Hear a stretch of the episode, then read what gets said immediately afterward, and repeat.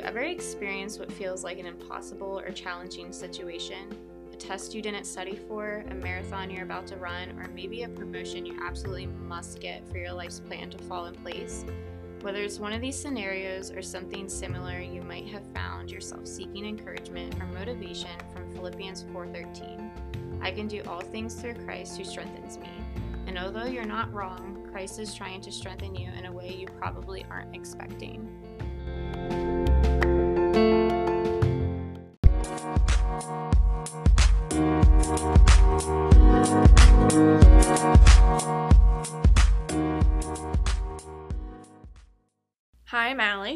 And I'm Courtney, and this is Coffee for the Soul. We're both coffee and Jesus lovers. Our hope is that this podcast is a shot of energy for your spiritual life. In this season, we are looking at how our backgrounds influence our approach of the Bible and discover the true meaning of the most popular verses. So our verse today is Philippians 4:13. I can do all things through Christ who strengthens me.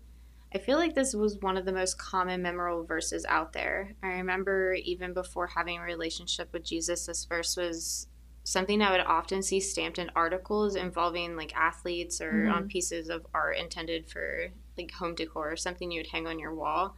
And I remember asking myself like how can someone do all things and how or why does Christ make that possible? And it left me with like a lot of questions and not so many answers about yeah. why things weren't working out the way I intended. And I wrestled that like for a while at the beginning of my faith. But yeah, I don't know. How about how about for you? When did you first encounter the verse and what did it mean to you? Like have you had a scenario where you really leaned on this one?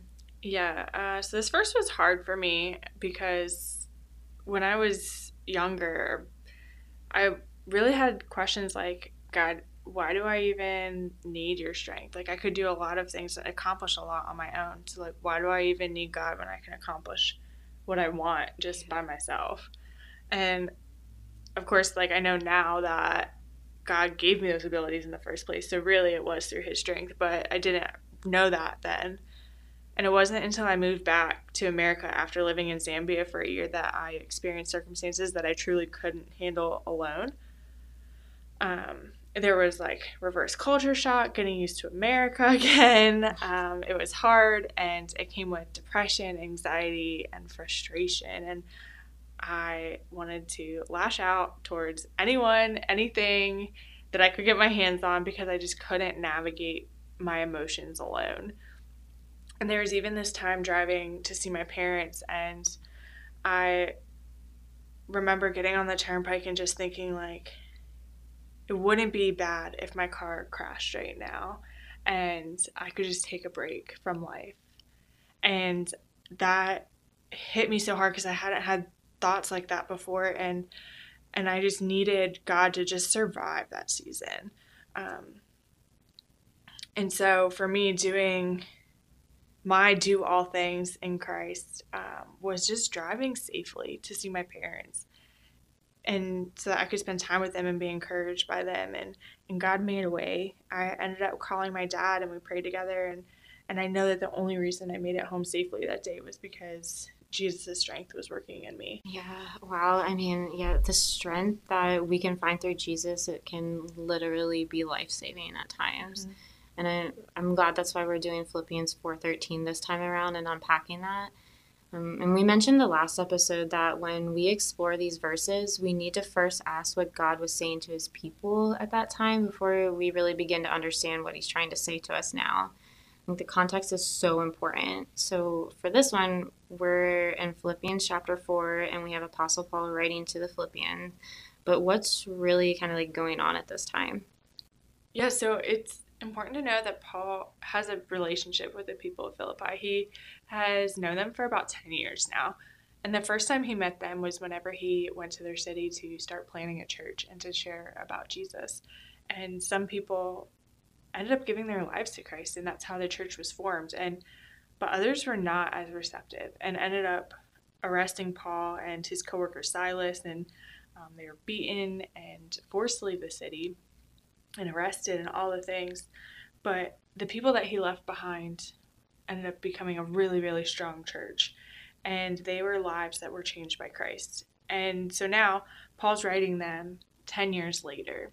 He's again in prison, this time in Rome, and he's writing them just to encourage them and to thank them for their generosity.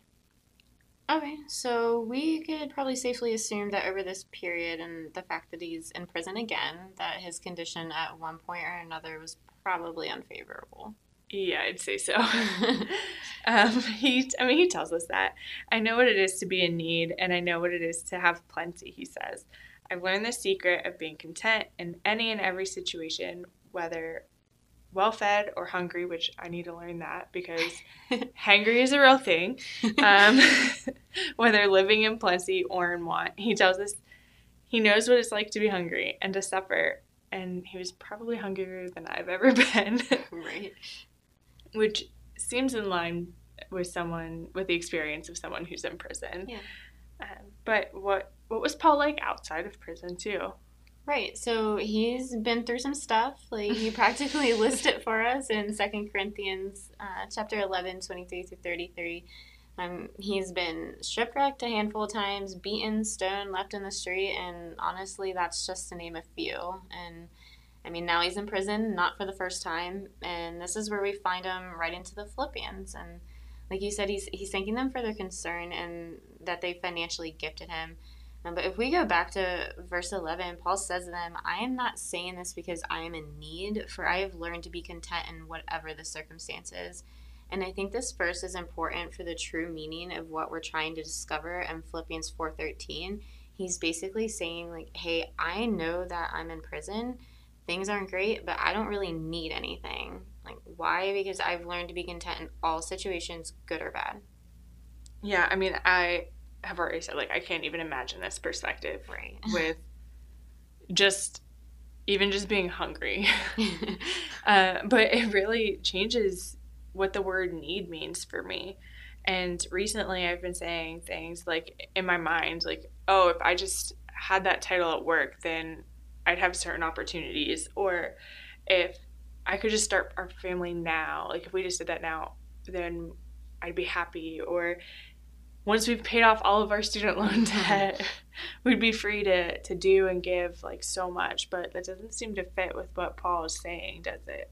No, and you know, sometimes it's just the small things like, you know, if Olivia would eat more than just chicken nuggets at the dinner table, that would be great. But Hey, at least so cheap. right, I know. but for real, like we're just human and I mean, I'm guilty of this and let's be honest, in a time of social media where we can see everybody's highlight reel, like it's hard to be content with what we actually just need and mm-hmm. in return that makes it challenging the challenging and troubling seasons of life 10 times more hard because we lost the perspective of being content or being happy. So when we get hit with that, we're going in like already feeling in the negative.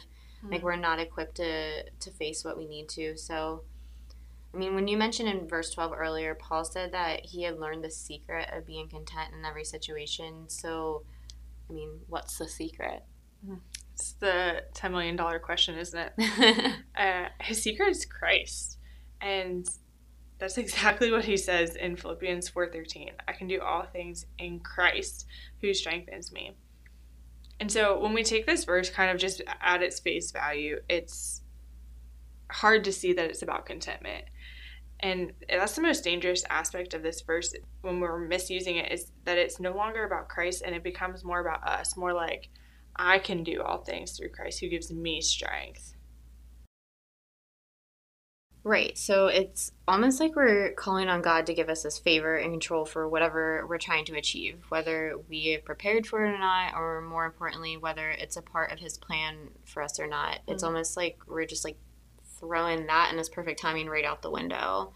We're kind of taking life by horns and saying, hey, I believe I'm a Christian. I have Christ on my side, and through Him, I can accomplish anything. And that is not what Paul is saying at all. Yeah, right. Like it's a perfect example of why- why reading the Bible in context is just so incredibly important. So let's read again Philippians chapter 4, and we're just going to look at the couple verses ahead of time, verses 11 and 13, because I think that this is really going to help us put this verse into context and into the perspective that God's really trying to get across to us. So is that Paul writes, I am not saying this because I am in need, for I have learned to be content, whatever the circumstances. I know what it is to be in need, and I know what it is to have plenty. I know the secret of being content in any and every situation, whether well fed or hungry, whether living in plenty or in want. I can do everything through him who gives me strength. So we just talked about who Paul is and what he's been through and currently going through when he writes this. But when we look at just the one verse, that one piece of scripture, we can see that he's talking about strength to endure the ups and the downs and the trials and all the seasons of life and finding contentment is just in just the necessities.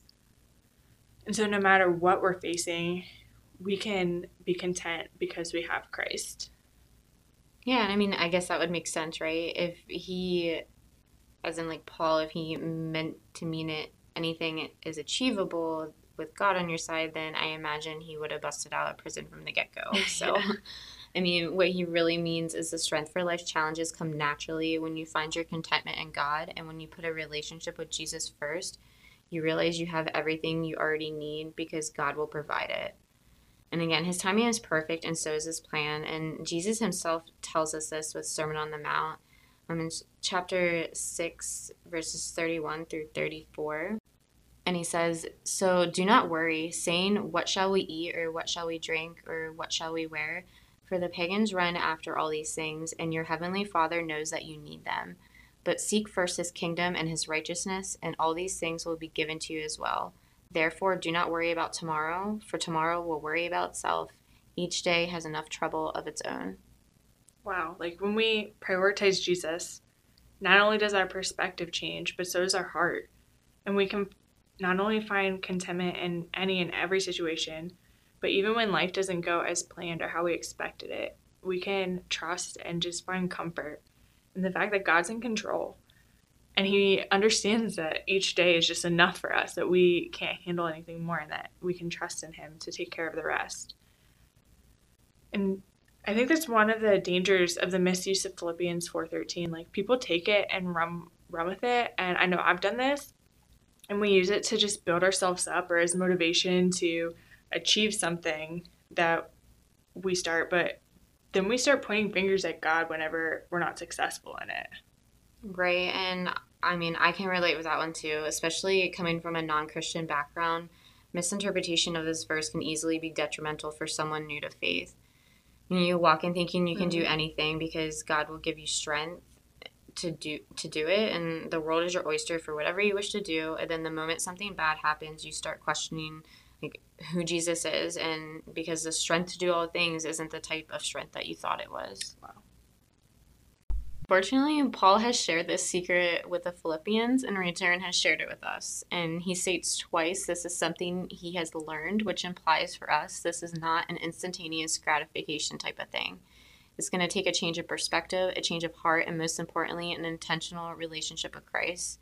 So, how can we start doing this today? How can we apply Philippians 4:13 to our lives correctly? Yeah, all we have to do is go back a few verses to Philippians chapter 4 verses 6 and 7 and we see a little bit about just what contributed to his relationship with Christ and and ultimately what changed his perspective in his heart and really found uh, where he found that unshakable contentment from. So verse 6 says, Do not be anxious about anything, but in everything by prayer and supplication with thanksgiving, let your requests be made known to God. And the peace of God, which surpasses all understanding, will guard your hearts and minds in Christ Jesus. And Paul's telling us to pray. Pray about everything, which is so hard for me. And to not be anxious about anything, also really hard. he says by supplication and thanksgiving, which is basically just saying ask humbly and give thanks to God that we can tell God what we need, which he already knows, but it's good for us to tell him anyway and to be grateful for what he has given us. And as a result, Paul says that we're going to have the peace of God and it's going to guard our hearts and our minds in Christ Jesus, which is what we need, right? right? For this secret of contentment, for our hearts and our minds to be guarded so that we can live a life that honors God by being content. And it all starts with prayer. Really seems simple, doesn't it? Yeah. And I know for me, prayer is sometimes just how I communicate with God and, and build our relationship. Like sometimes I just want to talk to Him. Yeah. And that can really look different um, for anyone. And it can happen in many different ways. Like you could be sitting in the car or by yourself, or you could actually pray with others too. Yeah, for sure. I mean, for me, it's important to be praying about everything and to have my one-on-one time with Jesus and um, and His Word and and really to be with my group of other believers and other women who are just my people. They remind me, um, they just remind me of what God has given me and that He's provided for everything that I need.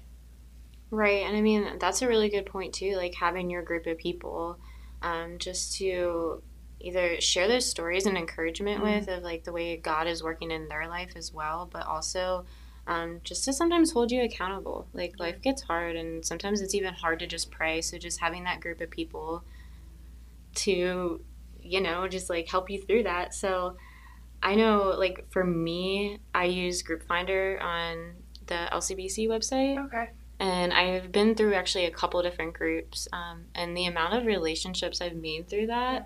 has made a substantial difference, like not only in my life but in my faith. And I mean, I'll actually link that at the the bottom of the awesome. episode too. Because there's so many groups online now too that like, if somebody doesn't have that, they can totally just like jump in and find their people, right? Yeah, and it doesn't, you know, it doesn't always need to be related around a Bible study. It's just a group of people who, you know, their lives have been changed by Christ and they're just mm-hmm. connecting. Mm-hmm. It could be hiking, it could be yeah. anything. Just like having that that way to connect. So yeah, I think it's really important to make that a part of the application. And I mean, we'll be we'll be praying that for everyone who's listening that you can apply um, take these ways to apply Philippians 4:13 to your everyday life and find the strength and contentment through Christ and Thank you so much for listening. We hope that you found this time helpful and beneficial for your spiritual journey. If so, please subscribe to be notified when our next energy shot for the soul is available. Join us next time as we unpack Ephesians 5:22 and discover how we can apply that biblical truth to our lives today. We'll see you next month. Thank you.